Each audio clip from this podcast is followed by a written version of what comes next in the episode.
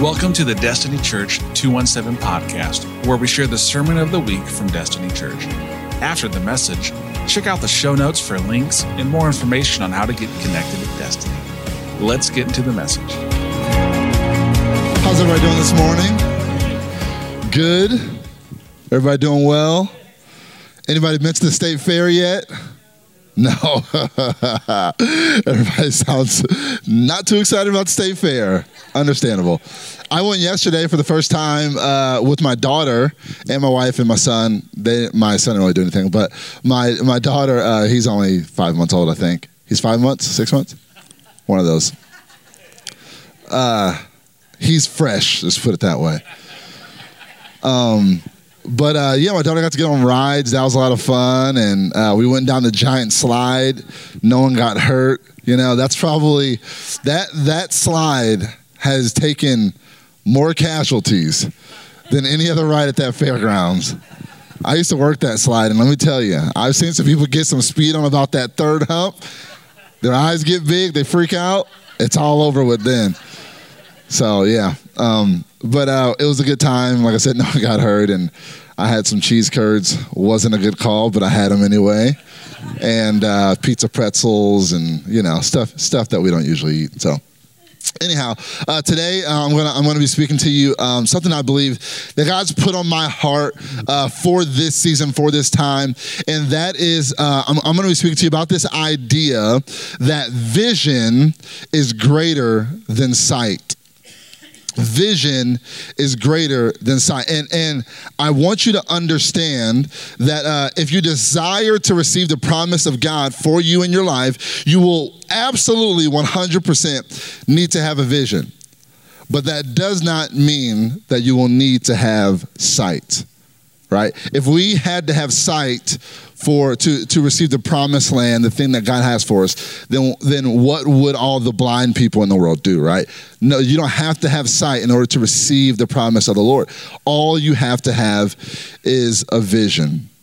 And my prayer today is that as we take a look at uh, Moses and the, and the Israelites, that you will begin to understand that not only do you need vision, but that vision is greater than sight. And that the difference, that there is a difference between seeing where God wants you to be and having a vision where God wants you to be. I don't want to uh, get ahead of myself, but I, I really want to give you a couple of nuggets. And let me tell you something, also, by the way, side note. Uh, everyone, please, please, please begin to develop the uh, conviction and the consistency to take notes in church. Uh, it, it is a great practice because the shortest pen is longer than the longest memory, right? You always remember what you write down. You always, I don't even know who's saying. It's like, sorry, I didn't mean to say anything. I'm just kidding. All right.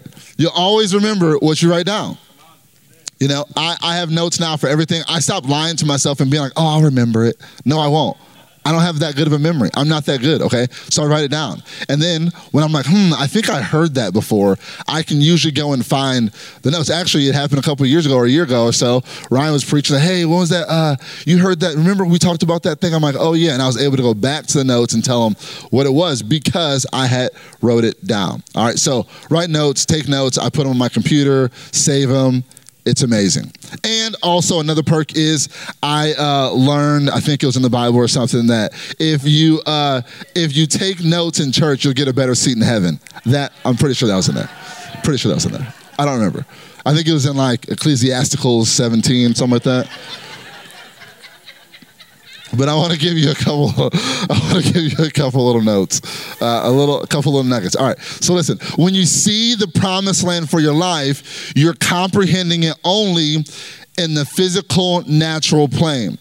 But when you get a vision for the promised land, you begin to comprehend it spiritually. But first, or but then after that, it'll shape what you think in the natural. Okay. So when you when you understand that there is a promised land for you what happens is you see it, right? But that's only natural, that's only physical. But when God gives you a vision, you see it in the spiritual first, and that shapes what you see in the natural. The next thing is this that vision doesn't move blindly, but it just overlooks what is seen because of what is unseen. Vision does not move blindly, but it just overlooks what we can see in the natural for what we can uh, not see in the supernatural. And lastly, vision sees the way God sees, while sight sees the way the world sees. I'm not going to give you guys any more. I, I, really don't want to get ahead of myself, but but we're about to go into our text, and so uh, get your Bibles ready. We're going to go to uh, Numbers chapter 13. Um, but we're picking up this story, and it's about the Israelites, and it's about Moses, and what's happened so far. Uh, just kind of give you a quick synopsis if you're not um, familiar with this story. Is that is that Moses has led the people out of Egypt. Okay, so he's led the Israelites out of Egypt, and uh, they're on their way to the promised land. And now they've reached the verge. Right, they're almost there. Um, and before they go in, the Lord tells Moses, He says, "Send out spies." Okay, um, so send these spies out to the land, and I want you to send one spy from each tribe. So there's twelve spies that goes out, and I want them to come back and tell you how the land looks. So that's where we pick the story up. And we're going to start in uh, Numbers 13, verse 27.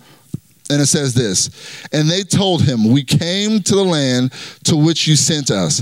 It flows with milk and honey, and this is its fruit. However, the people who dwell in the land are strong, and the cities are fortified and very large. And besides, we saw the descendants of Anak there the Amalekites dwell in the land of the Negeb. The Hittites, the Jebusites, and the Amorites dwell in the hill country. And the Canaanites dwell by the sea and along the Jordan. But Caleb quieted the people before Moses and said, Let us go up at once and occupy it, for we are well able to overcome it. Then the men who had gone up with him said, We are not able to go up against the people, for they are stronger than we are. Verse 32 So they brought to the people of Israel a bad report of the land that they had spied out, saying, The land through which we have gone to spy it out is a land that devours its inhabitants and all of the people that we saw in, in it are of great height. Underline that, that word there, saw. I want you to, to underline that, saw. It, it shows up a couple times, but right there in verse uh, 32, saw. And then again in verse 33 it says, And there we saw the Nephilim, the sons of Anak, who come from the, the Nephilim. And we seemed to ourselves like grasshoppers and so we seemed to them. We seemed to ourselves like grasshoppers, and so we seemed to them. Let's pray. Father, we thank you so much for today. We thank you for who you are. And God, I pray that, that as, as we come before you today, God, I pray that our hearts would be open, that the soil of our spirit, Lord God, would be just fresh and ripe and ready to receive the seed of your word. And so, Holy Spirit, I pray that you would come in today, that you would speak to each and every one of us believers, that you would allow us to hear your word the way you want it to be heard, that you would that you would begin to show us in the spirit realm the promised land that you have for us. And I pray that today that we would feel a new level of faith in Jesus' name, Lord God, that we may be able to overcome the things that are seen, Lord God, because of what is unseen. Lord Jesus, we thank you for who you are and what you're doing. In Jesus' name, amen. Uh, I've been married now for um, six years, and that's a testament to my wife. Praise God for her. And uh, I, I, I, love um, being married. I would actually recommend marriage uh, for lots of different reasons. I think marriage is amazing. Uh, it, it is difficult. Um, before I got married, I didn't necessarily understand why people got divorced, right? I mean, I knew like it was something that happened and I had my opinions and my thoughts of it, but I didn't really understand why because I was not married. But now that I'm married, I understand why people get divorced. Why? Because marriage is not easy. Okay? Now, now with that being said, I still believe that, you know, me and my wife, we I think honestly, we have a great marriage and uh I would attribute the majority of that to my wife, right? Honestly, I'm not just saying that because I want brownie points, uh, but I really, really do believe that she's a great spouse, and um, it does make it easy to be married to her. She doesn't have like weird tics or habits, and uh, you know, there's not anything crazy. She's not like high maintenance or anything, um, so it's great, right? And she and and and she puts up with my junk but more importantly, she laughs at my stupid jokes. Uh, that is probably my favorite thing. I'm like, yes, somebody to laugh at, at my stupidity. But over the years, um, I, I, honestly can say that that marriage has taught me so many different things. It's taught me uh, to love even when there's nothing in it for me, right? Even when I'm not going to get anything back, marriage has taught me, hey, you need to do the right thing because it's the right thing to do marriage has taught me uh, teamwork the way no sport could ever teach me what teamwork is. God kind of has, has started this journey with us a couple years back, and and uh, it was about it's about been about teamwork, and it's been about you know, hey, I'm helping you out, and you're helping me out. I'm playing my position, and you're playing your position, and it's all for the greater good of the team. Right? We're on the same team. We're not fighting against each other, but we're fighting with each other right? We're not we're not going against. Uh, I'm not going against my wife, right? She's not the problem, right? The problem is the problem, not my wife. And so when I realize that she's not my enemy, when I realize that we're on the same team, what happens is I can go to her and say, "Hey, babe, how do we fix this? How do we overcome come this?" Not, "Hey, you're the problem. You need to fix this," right? right. So we uh, are on a team. And it's marriage has taught me teamwork. No way football ever could. No way wrestling ever could. No way track ever could. Um, no way baseball. Definitely not baseball. I played baseball one year. We were horrible. Um, seriously, we were like the bad news bears. It was terrible. Marriage has also taught me what grace lived out looks like, right? It, has it, been such an amazing thing. And, and not only that, it hasn't only taught me all these lessons, but marriage has really highlighted all the things that my wife is good at. Right? She's she's good at a lot of things. She's great at being a mother to our children. Like she's really good at that, right? She is, like I said, she's good at taking care of me. She's good at, you know, laughing at my jokes whether she wants to or not. Like all those different things. She's really good at that. But one thing that marriage has taught me, uh, or one thing that is highlighted about her, one of her giftings, is that my wife is really good at like transforming things. And what I mean by that is like home makeover, you know, Chip and Joanna Gaines make a house into a home type transformations, right? And and this this this is this is a good thing but it has its downsides, right? Because can I tell you something? I grew up single parent home. My mom was awesome. She was amazing. She worked hard. She provided for us. We never wanted absolutely anything. But the one thing that we didn't really have, and I didn't really care about, was like the house wasn't necessarily decorated, you know, nicely. It wasn't bad. It just wasn't like, oh, there's stuff on the walls and there's foo-foo stuff here. And like, you know, it was just a house. Like we lived in the house and I didn't know any different, right? But now that I've been married for six years, I've come to learn that like my wife really has a high value for uh, our house being a home and like having pictures on the wall and having stuff in order and having like the right paint colors and all these different things that I literally could not care less about. Couldn't right? She actually cares about this stuff. And so this is great, but inevitably, wives cover your ears for just a second. Inevitably, what happens is during the process of putting pictures on the walls, or during the process or putting paint on the walls, or during the process of moving around the living room for the 14th time, a pseudo argument ensues, right? And she tells me, she's like, I remember one time we we had this like little mural. It's not really a mural, it's just a bunch of stuff on the walls. I don't know what to call it. It's like picture frames, clocks, stuff that like it just doesn't matter to me, right? If they're all on the wall and they're like organized all abstractly. So I'm like, all right, cool, let's do this. You know, because I'm listen, I'm a doer. I don't like think about stuff. All right, I do stuff. Okay, so so I'm like, here we go. We're about to do this. We're doing this. We're completing a task, right? And she's like, I'm thinking to myself, all right, number one, the first picture goes up on the wall and you just put it there. No, that's not how that goes. Doesn't make any sense. She has them on the floor. I'm like, why are these on the floor? She's like, because I want to see where they go. I'm like, so put them on the wall. Like, this doesn't make any sense. She's like, no, if they're on the wall, then I can't move them. And I'm like, oh, yeah, true, that makes sense, right? So, what happens is during this process of figuring out how things should look, uh, we, we get in this thing, and I'm like, babe, I just don't see it. I don't see your vision for this. I'm not, I, I, I can't understand this. I can't comprehend it. I'm not on the same page with you. And she's like, listen, I don't care. Move your big head out the way so I can see the wall and put the thing up, right? She doesn't actually say that. She's really patient. She's, she's good. She doesn't actually tell me that. but what happens is she does, hey, listen, it's okay. I got this. I got the vision, right? And so, over the years, I've come to learn, I've come to understand, because I know she cares about this stuff way more than I do. What do I do? I just yield to her vision. Right? I, I, I have given up creative control for my house. There is one area where I have creative control.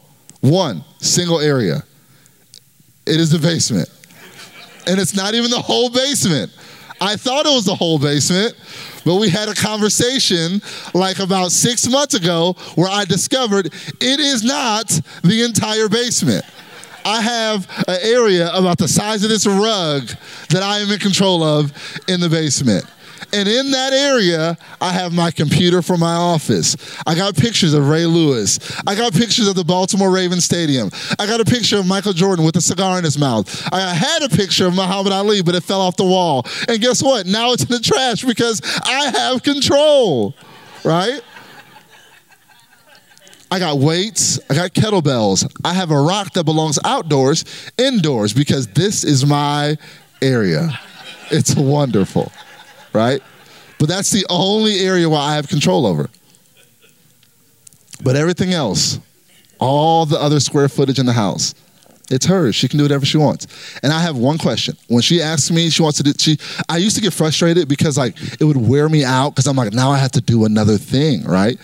But now I know, hey, listen, she's not asking me to do anything. She's just telling me what she wants to do. And so now when she has a vision for something, what do I do? I have one question. You know what my question is? How much is going to cost? That's all I want to know. How much is it going to cost? And is that the best price? She'll say, oh, it's going to be this. I'm like, dang, that's a lot of money. She's like, yeah. I'm like, well, is that the best price? She's like, yeah. I'm like, do we know anybody we can borrow one from? Like, she's like, babe, you can't borrow picture frames. I'm like, oh, okay, whatever. But what happens is, what happens is, I've understood, I, I, I have come to realize, like I said, over these years of marriage, that her vision is better than what I can see, right? And and I might not understand it. I might not trust it sometimes, right? I might not get it, but I know that her vision is greater than what I can see. So I just simply go, okay, what do you want me to do? Where do you want me to go? And when she says, hand me the hammer, I hand her the hammer. When she says, put a screw there, I put the screw there. When she says move that picture up and to the right a little bit, I move it up and to the right a little bit. Why? Because she sees things the way that I don't see them. She has a vision for the house and for the walls and all those different things the way I don't. And believe it or not, believe it or not, the way that I approach my life, my wife's ability to decorate and design our house is the same way you should approach God's ability to design your life. You may not understand it. You may not get it. You might not be able to comprehend it at all times. You probably don't know every reason behind why he's telling you to do what he's telling you to do or asking you to go where he's asking you to go. But if you will trust him, if you will trust his vision, then you will surely reach the promised land. But there's, a, there's an issue. Because for every promised land out there, for every promised land God has for you, there's also a problem land. And you'll know you'll you'll know, this is the first thing. You'll know you're in the problem land if what you see gets magnified over what he said. The problem is oftentimes we're pursuing the vision for God for our lives. And what we see gets in the way of what he said. God said he'll give you rest. But all you see is work. God said you are free, but all you see is chains. God says you are strong, but everywhere you look, all you can see is weakness. I know it sounds kind of crazy, a little bit nonsensical, but but the thing is seeing can get in the way of what God has said. Right? It doesn't necessarily make sense because words don't materialize themselves. Words don't, like, you're not seeing the words come out of my life. But that is the nature of the kingdom. And godly vision takes form in the spirit realm first, whereas what is seen only lives in the natural realm. So when we hear God's promises for our, for our lives, oftentimes we can take hold of them in the in the um in the spiritual side, right? We hear it, we take hold of it spiritually, but then we don't see them come to pass physically. It's this weird thing. You can be in worship. I, I can't tell you how many times where, where I've been in worship and God is just like giving me this awesome tour of the promised land for my life and for my wife's life and for our kids. And I'm like, man, this is amazing. This is awesome. Wow, God, you really want to do that through us. God, you really want to choose us for that. But then I open my eyes and I don't see that. Right? That's the nature of promises. And the challenge is, the challenge for us is that if we put more stock in what we see around us, we will never lay hold of the promises of God as believers, our focus should be to hear the word of the Lord for our lives and obey with all we have. Hear the word of the Lord of your life and do everything you can in your heart to obey that. See what happens is this. The Lord says to Abraham, he says to he says go to the land I will show you. He didn't say go to the land that you see. But he says go to the land that I will show you, meaning he hadn't Abraham hadn't laid eyes on it yet. He didn't even know where he was going exactly. But God says, Go to the land I will show you. But then, as he stepped out, as he began to move, as he began to walk towards the promise for his life, it began to materialize in the natural. That's why in 1 Corinthians chapter 2, verse 9 through 10, uh, it says this. It says that no eye has seen, right? No eye has seen and no ear has heard, and no mind has imagined what God has prepared for those who love him. But it was to us that God revealed these things by his Spirit. For the Spirit searches out everything and shows us God's deep secrets. No eye has seen, right? But somewhere between Genesis 12, when God tells Abraham to go to the land he was going to show him, and Numbers 13, when the 10 spies came back and gave the negative re- report, the people of Israel had allowed what they saw to get in front of what he had said. I don't know what it was. I don't know what happened. Maybe they were tired. I'm not sure. But the point is, God told Abraham one thing. The spies were supposed to give a good report or go and give a report. And somewhere in there, they had lost faith. Somewhere in there, the natural became more important than the supernatural. Let me ask you something. What is it that you see in your life right now that has gotten in the way of what God has said?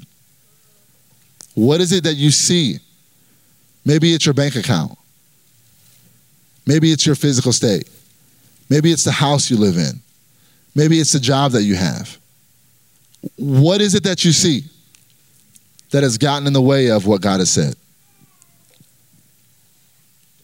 The second thing is this you'll know you're in the problem land if you're more intimidated by who's against you than you are inspired by who is for you not only will, will, do we forget what he has said in light of what we see, but we also get intimidated by our enemies instead of being encouraged by our allies. You see, the 10 spies uh, uh, said to the people of Israel, uh, they were so intimidated. They had forgotten. They had forgotten God was with them because, because of their intimidation. And what happened is it caused them to forget who was with them. Numbers 13 31 says this. It says, We can't attack, this is the 10 spies speaking. It says, We can't attack the people because they are stronger than we are. So they gave a negative report to the Israelites about the land that they had uh, scouted. The land was The land we pass through to explore is one that devours its inhabitants. And all the people we saw in the land are men of great size. When we saw the Nephilim there, the, the descendants of Anak come from the Nephilim. To them, or to ourselves, we seem like grasshoppers, and we must have seen the same to them.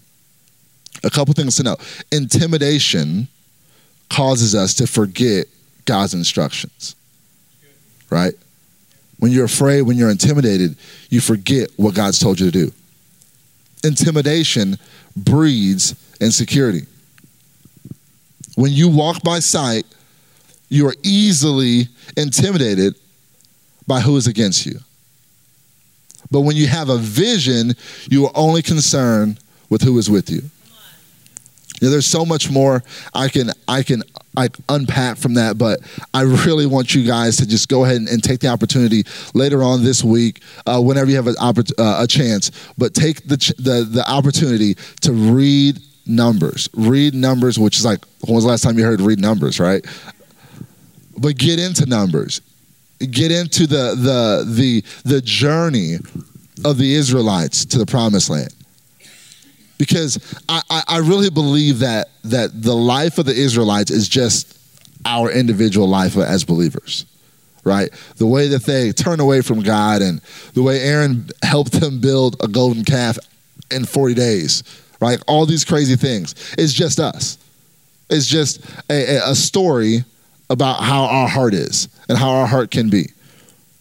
But if you want to reach the place God has for you, if you want to get there without becoming bitter, if you want to get there without getting tired, you know, the, the journey from, uh, uh, from Egypt to the promised land, you know, was supposed to, how long it was supposed to take? 40 days. That's it. Just a 40 days travel. You know how long it took them? 40 years. Right? So if you want to overcome these things, these struggles, then you must deep dive into the Bible. So now that we know uh, that that the, that there are problems, now that we understand that just because we see the promise of God for our lives doesn't mean that we have a vision. Uh, the question is, how do we take that vision of the promised land and use it to overcome what we see in the problem land? The first thing you must do is that we must remember that it's a promise. You must remember that it's a promise. This is this is insanely pivotal. You guys have to understand this. And if you don't get anything else that I tell you this morning, please get this. Please understand this. Write this down. You possess promises. You don't fight for them. You possess pro- promises. You don't fight for them. See, this is, this might be semantic. This might be getting down in the weeds, but I think this is so important. Uh, uh, turning into your Bibles into um, Numbers chapter 13 and uh, look at the second verse. The second verse says this. It says, "Send men to spy out the land of Canaan, which I am giving to the people of Israel." Sends send men to spy out the land of Canaan, which I am giving to the people of Israel the Lord said what He's going to give you, what He's going to do for you is a gift, right? You don't have to fight for it. The promises of God are not to be not meant to be fought for, but they're meant to be possessed. And the last time I checked, I my wife when she gives me a gift, I don't have to fight people off and go, "No, this is for me." No, it's a gift. Everybody knows it's a gift. Right? The promised land is already prepared. The promise God has for you, it's already there right? That provision, whatever it is that you that you that that God has spoken to you about, it's already yours. It has your name on it. It's a gift waiting for you. And if you don't understand that I don't have to fight for this, right? You will spend your entire life trying to fight something or fight for something that's already in your possession. Right? Us as believers, we fight for healing. Why? What for her? It's already ours. And so we must understand that as believers, we possess the promises of God. We don't fight for them. Look, look at it in, in, in verse, uh, um, ver, uh, let's, let's go to verse 30. Numbers chapter 30. I'm sorry, 13, verse 30. It says, But Caleb quieted the people um, before Moses and said, Let us go up to go up at once and do what? Occupy it. For we are able to overcome them. Then the men who had gone up with him said, We are not able to go up against these people. See, Caleb understood that it was just about occupation, it was just about possession. These other men, these other 10 spies, they thought, man, these guys are huge. We got to fight them to get this? Not a chance, right? This was, this was a disease.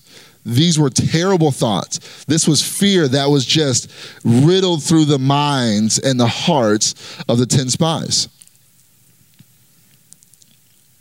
one one last place. I'm going to show it to you one more time. In Numbers chapter 14 and verses uh, 8. Go to verse 8. Numbers chapter 14, verse 8. And it says this If the Lord delights in us, this is Caleb speaking. If the Lord delights in us, he will bring us into the land. He will bring us into the land.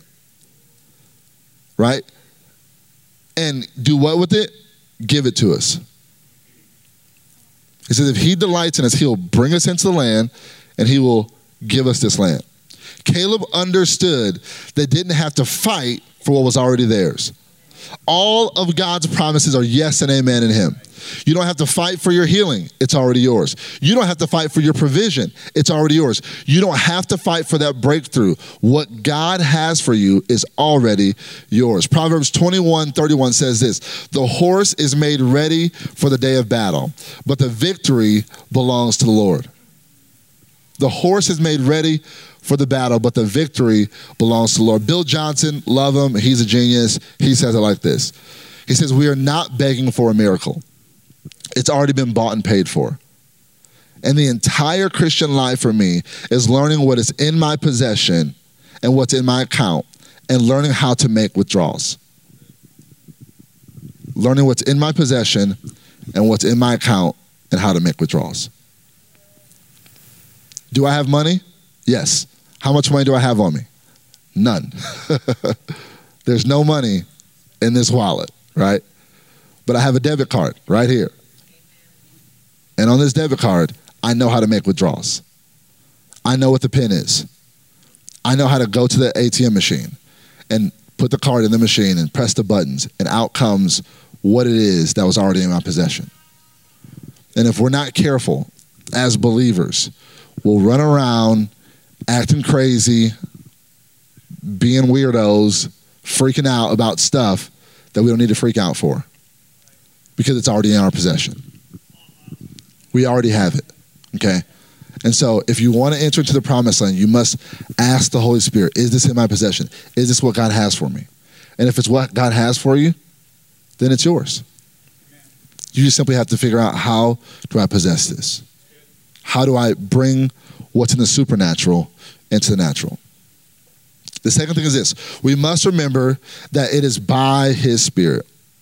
It is by his spirit. Numbers 14, 22, it says this None of the men who have seen my glory and my signs that I did in Egypt and in the wilderness, and yet have put me to the test these 10, 10 times and have not obeyed my voice shall see the land that I swore to give their fathers, and none of those who despise me shall see it. And verse 24, this is it. But my servant Caleb, because he had a what? He has a different spirit. He has followed me fully. I will bring him into the land into which he went, and his descendants shall possess it. Underline that. Caleb had a different spirit. Caleb had a different spirit. And whatever spirit you have right now, rest assured, understand this. Whatever spirit you have right now will not take you into the promised land. Whatever it is, whatever mindset, whatever thoughts, whatever ideas that you currently have will not take you into the promised land. What you need is a different spirit. Caleb was not fearful, but he was courageous.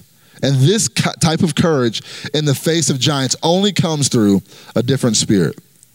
Caleb was not faithless, but he was full of faith. And this level of faith only comes through a different spirit. Like Caleb, when everyone else around you is uncertain, questioning, insecure, and weak, a different spirit will cause you to be certain, secure, and strong in the word of the Lord. But the thing is this we must remember if we want to have that different spirit, it only comes from the Lord. It only comes from the Lord. So we now know that God's promises are not to be fought for, but possessed. We now know that God's promises are by His Spirit. I got one more thing for you. The last thing is this we must remember that it will take faith. It will absolutely take faith to enter into the promise that God has for you. Go to Hebrews chapter 3 and verses 12 through, uh, we're going to go to verse 19. We'll start in verse 12. It says this uh, in Hebrews 3 Take care, brothers, lest there be any of you an evil, unbelieving heart leading you to fall away from the living God. But exhort one another every day as as long as it is called today, that none of you may be hardened by the deceitfulness of sin. For we have come to share in Christ, if indeed we hold our original confidence firm to the end. As it is said, today if you hear his voice, do not harden your hearts as in the rebellion. And this is the verse we need to pay attention to. Verse 16. For who were those who heard and yet rebelled? Was it not those who left Egypt led by Moses? And with whom was he provoked for 40 years? Was it not with those who sinned, whose bodies fell in the wilderness? And to whom did he swear that they would not enter his rest, but to those who were disobedient? So we can see that they were unable to enter because of unbelief. They didn't enter into the promises of God because of unbelief. It's simple. Taking possession of, of, of the promise will take faith. There's so much I can say about this. I thought Hannah was going to ruin my message because she was getting all excited up here about faith. And I was like, here we go, Hannah. Go ahead. Just take half my sermon. Just kidding. But she did it, and I was very thankful for that there's there's two things you must understand. If you want to be, write these down. These are two pivotal scriptures about about faith. If you want to be a great man or a great woman of faith, you must understand that number one, faith comes by hearing, and hearing by the word of God. And number two, you must understand that we ought not live by bread alone, but by every word that comes out of the mouth of God. Faith comes by hearing, and hearing comes by the word of God. And we must live by every word that comes out of the mouth of God. What that scripture doesn't say is this it doesn't mean that faith comes by hearing the word of God, right? It didn't say faith comes by hearing the word of God. If that was the case, then guess what we could do? We could put on uh, the Bible, the audio Bible, in our sleep, and we wake up and we would be great men and women of faith, right? Faith does not come by hearing the word of God. Right. Instead, we have to come to understand uh, is that the word of God written the written word of God enhances and it trains us what, what to understand what we're hearing come out of the mouth of God. Right? The written word of God. It enhances our hearing, it tunes our ear to his voice, right? And it trains us to know when and what God is speaking. And I'll know I've truly be heard. I've truly heard because it will cause me to act upon what he has said right? I know that I've heard God because I'm acting on what He said. Because faith without works is dead. It's this beautiful cycle where I sit in uh, with the God, with the Holy Spirit. I sit with the Holy Spirit and I read the Word of God, which causes me to understand His character and His kingdom. Then from there, I begin to begin to discern again by the Holy Spirit uh, what His voice and nature is like, so that when I hear Him speak, I get convinced of what He said and his, that voice that I'm hearing causes faith to arise in my spirit, and I begin to act on what I've heard. Right? That's the cycle of faith and doing. That's the cycle uh, of, of faith and works. Let me say it again. This is much more simple. It says, I'm going to say it this way The written word of God brings clarity to the spoken word of God, which brings about action in the life of a believer. The written word of God brings clarity to the spoken word of God, which brings about action in the life of a believer. So if you want to be a great man or a great woman of faith, if you want to possess the promises that God has for you, you have to understand that we don't fight for promises. That's not something we do, right? We are in a position to where we possess the promises. You have to understand if you want to enter into the, the promises of God, you must remember that it is by His Spirit. And last but not least, you have to remember that it will take faith. If you want all that God has for you, it's going to take those three things. Stand up with me.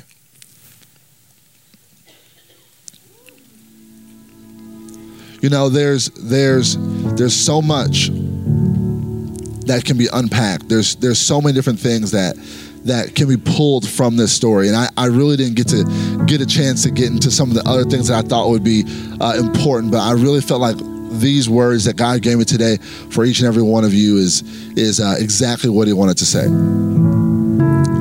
And if you're here today, whether you're a believer or not, you must understand something that the first promised land we must enter, enter into is the promised land of salvation. The beauty of this is that it's a promise. You don't have to work for your salvation. You don't have to get yourself together to enter to this promised land. You don't have to have all the right answers or do all the right things to enter into this promised land. But this promise, the first promised land you must enter into in the life of, of a believer, is the promised land of salvation. It's there for you, it's here for you. And maybe you're here today and you've never given your life to the Lord. And you say, Miles, I, I, I want to enter into that promised land of salvation. Matthew Henry he says it like this He says, Difficulties that are in the way of salvation dwindle and vanish before a lively act of faith in the power and promise of God. All things are possible if they are promised to him that believe. Today, you can believe that if you confess with your mouth that Jesus is Lord and you believe in your heart that he rose from the dead, you will enter the promised land of salvation today you can believe that God loved the world so much that he gave his one and only son that whosoever believe in him will not perish but have everlasting life. If you want to enter into the promised land of salvation with every head bowed and every eye closed, no one looking around, this is a moment between you and God. You say, Miles, I, I want to enter into that promised land of salvation. I've been in the problem land my entire life, and there's been nothing but issues here. There's been nothing, nothing but heartache here. There's been nothing but angst and anxiety and fear here.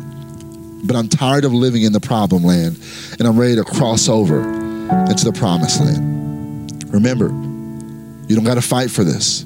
You don't got to work for this. All you have to do is possess it. All you have to do is enter into it. And so if you're here today and you say, I want to enter into the promised land of salvation, I just want you to slip your hand in the air. I just want you to raise your hand and say, Father, I want to give my life to you. I want to, I want to serve you. I want to live in the promised land knowing that I'm safe and I'm secure. Knowing that when I die, I can go to heaven. Thank you, thank you, thank you. Yes, Lord. Come on, just take this moment between you and God.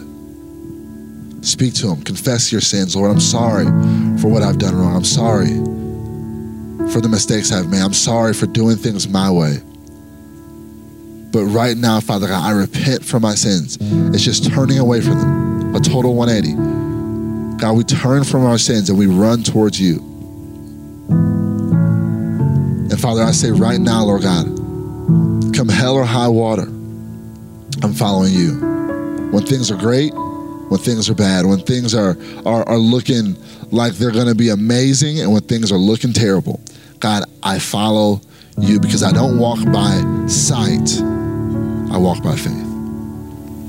So, Father, Holy Spirit, I pray that you would you would secure these believers, every single one that raised their hand, to enter into the promised land of salvation. I pray right now in Jesus' mighty name, Lord that they would know that they know that they know that when they die, they're going to go to heaven. God, those issues and those things that stopped, stopped them before, God, by the blood of Jesus, we break those right now in Jesus' mighty name.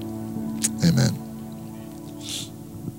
And the second thing is this if you're a believer and you're here today and you say, I, I want to enter into that promised land that God has for me.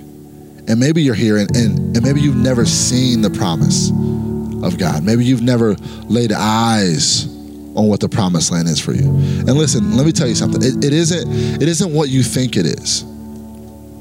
The promised land isn't, oh, this is my idea. This is what I want, right? There, God does not guarantee that He's going to fulfill what you want.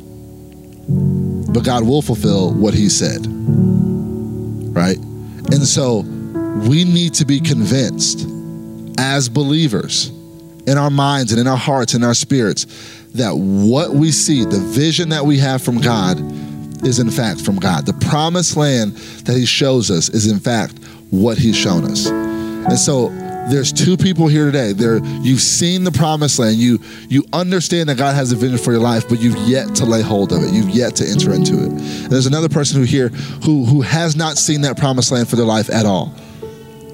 I believe right now that God wants to give you a new level of faith. I believe right now that God wants you to understand and believe and know that with Him you can do all things. It doesn't matter who's against you. It doesn't matter what's in the land. But all that matter matters is that God, the Holy Spirit, is with you every step of the way on your journey. And so I just want you to to place your hand over your heart. And Holy Spirit, we ask that you would move throughout this place right now. Every believer, God, if they've never seen the promised land, I pray right now by your Spirit in Jesus' name that they will be shown exactly what it is that you have for them. Don't forget these moments. Don't forget what God is showing you. Don't forget what the what the promised land looks like. God, I pray right now for just prophetic insight in Jesus' mighty name. That they may be able to see what it is that you have for them. Don't let them be swayed by it, but God, I pray that they would they would understand that that what is there in the, the spiritual realm is for them here in the physical. And now, Father, I pray for every believer that has already seen the promised land. Maybe you showed, showed it to them 20 years ago. Maybe you showed it to them 10 years ago. Maybe you showed it to them yesterday or five days ago. But the point is, they know where the promised land is. They know what it looks like. They know what you've spoken over them. But for whatever reason, Lord God, they've yet to enter into it. I pray right now in Jesus' name that you would expose the things in them, Lord Jesus, that are not allowing them to possess what's already theirs. I pray for a supernatural acceleration right now in Jesus' mighty name. That wherever they're at on their journey, that they'll be able to get there faster, better, more complete. You know, I really feel that that something that's so important for you to understand is that fear. If you if you look at these chapters and you really begin to study them, one thing you see pop up all the time in every single one of these these ten spies and every uh, and Moses and all of them, what pops up is fear. It just pops up all the time, all the time, all over the place. I'm afraid. I'm afraid. I'm afraid. The ten spies they gave a negative report because of what they saw, and what they saw made them afraid. Fear has no place in the life of a believer. Fear has no place in the promised land. You cannot possess the promises of the Lord, promises of the Lord being fearful. It's not possible. And this is something that, that God's really been working with me on. God's really been showing me some things, really been exposing me to what's next for our family what's next for me. And it's exciting and it's awesome. But guess what? Fear tries to keep it, creep in and say, oh, you can't do that. Oh, it's not going to work out. Oh, it's not going to happen. No one in your family's ever done that before. You don't know how to do that, right? All these different things. But with the word of the Lord, right? With the sword of the Spirit, I combat those things, right? It's not in my own strength, it's not in my own power, but it's by the Spirit of the Lord. And so some of you, you don't you're you're not entering in. I think I really believe that you're on the edge. You're on the edge of what it is that God has for you. But fear has taken root. Fear has begun to grow in your heart and it stopped you in your tracks from entering to entering into what God has for you. And so Father, I pray right now that fear will be gone in Jesus name. Fear be gone in Jesus' name. In Jesus' name. The Lord has not given you a spirit of fear, but of love, power, and a sound mind. God wants you to know right now in this moment that greater is He that is in you than He that is in the world. And that anything God says that you can do, you can do. Any place God wants for you to go, you can go. He says, Only ask, and I will give the nations to you. So, Father, we pray right now in Jesus' name that we would no longer succumb to fear. God, that we would no longer be men and women who, who make decisions because we are afraid. But God, I pray right now in Jesus' mighty name that we would move under the unction of the Holy Spirit, under the power of the Holy Spirit, knowing that every place our foot treads is ours in Jesus' mighty name. We thank you, Jesus. We believe what you've said, Father God. I pray for a new level of, of, of, of, conviction and convincing that, that we're not, we see the natural. We see what's in front of us. We're not ignoring it. We're just more convinced by what is unseen than what is seen. We believe more in what you said than what's happening around us. And so, Father, we thank you for a new level of faith. In Jesus' name, As we conclude this podcast, we want to take a moment to say thank you for listening. If you enjoyed this message, please consider subscribing to receive our weekly podcast on your device. Check out the show notes for links to our website, more information about this message, or to support our ministry. You've been listening to the Destiny Church 217 podcast, your place for real, relevant relationship.